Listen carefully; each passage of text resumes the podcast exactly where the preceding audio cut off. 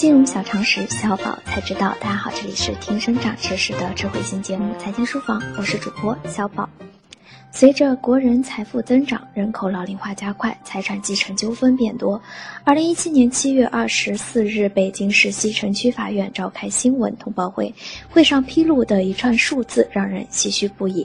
二零一四年新收遗嘱继承纠纷案件五十六件，二零一五年为一百零九件，二零一六年为一百二十一件，二零一七年上半年已收案九十件，预计全年收案量将达到历史峰值。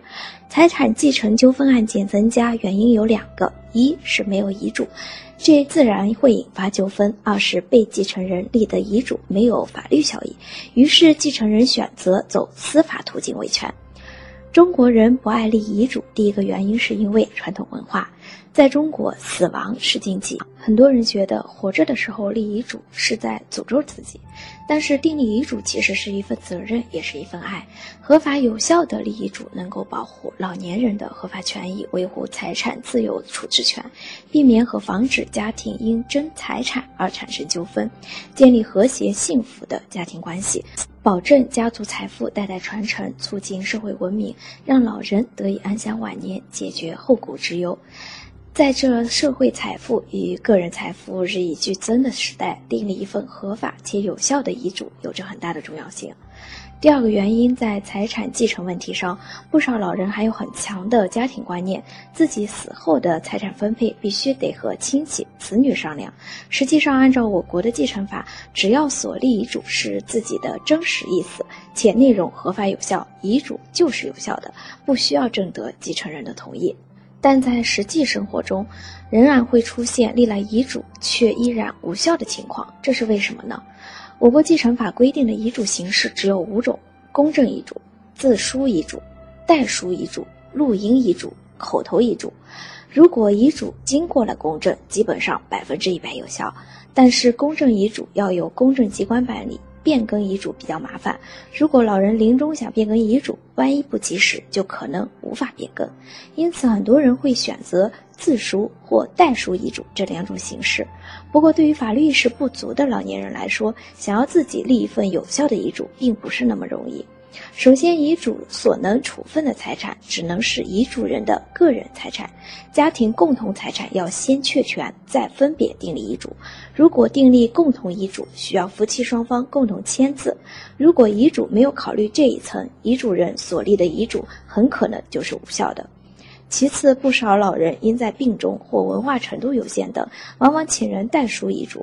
对于代书遗嘱，我国继承法对格式的规定是非常严格的。代书遗嘱应当有两个以上见证人在场见证，由其中一人代书，注明年月日，并由代书人、其他见证人。和遗嘱人共同签名，无行为能力人、限制行为能力人、继承人、受遗赠人与继承人、受遗赠人有利害关系的人都不能作为遗嘱的见证人。如果代书遗嘱存在日期记载不清、代书人未签名、代书人非见证人等细枝末节的瑕疵，那么代书遗嘱也非常有可能被判无效。再次，无论立何种形式的遗嘱，均要确保遗嘱人有完全行为能力。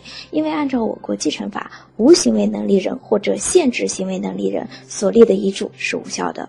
最后，一份完整的遗嘱应该至少包含以下内容：第一，立遗嘱人的家庭情况及立遗嘱人的姓名、年龄、性别等等；二，立遗嘱的原因。三、遗嘱处分的财产状况，包括财产的种类、名称、数量和所在地等。四、遗嘱受益人的姓名、性别和年龄。五、对财产及其他事务的处理意见。六、遗嘱的份数、保留及是否有执行人执行等。有执行人的写明执行人的姓名、性别等等。七、遗嘱制作的日期以及遗嘱人的签名。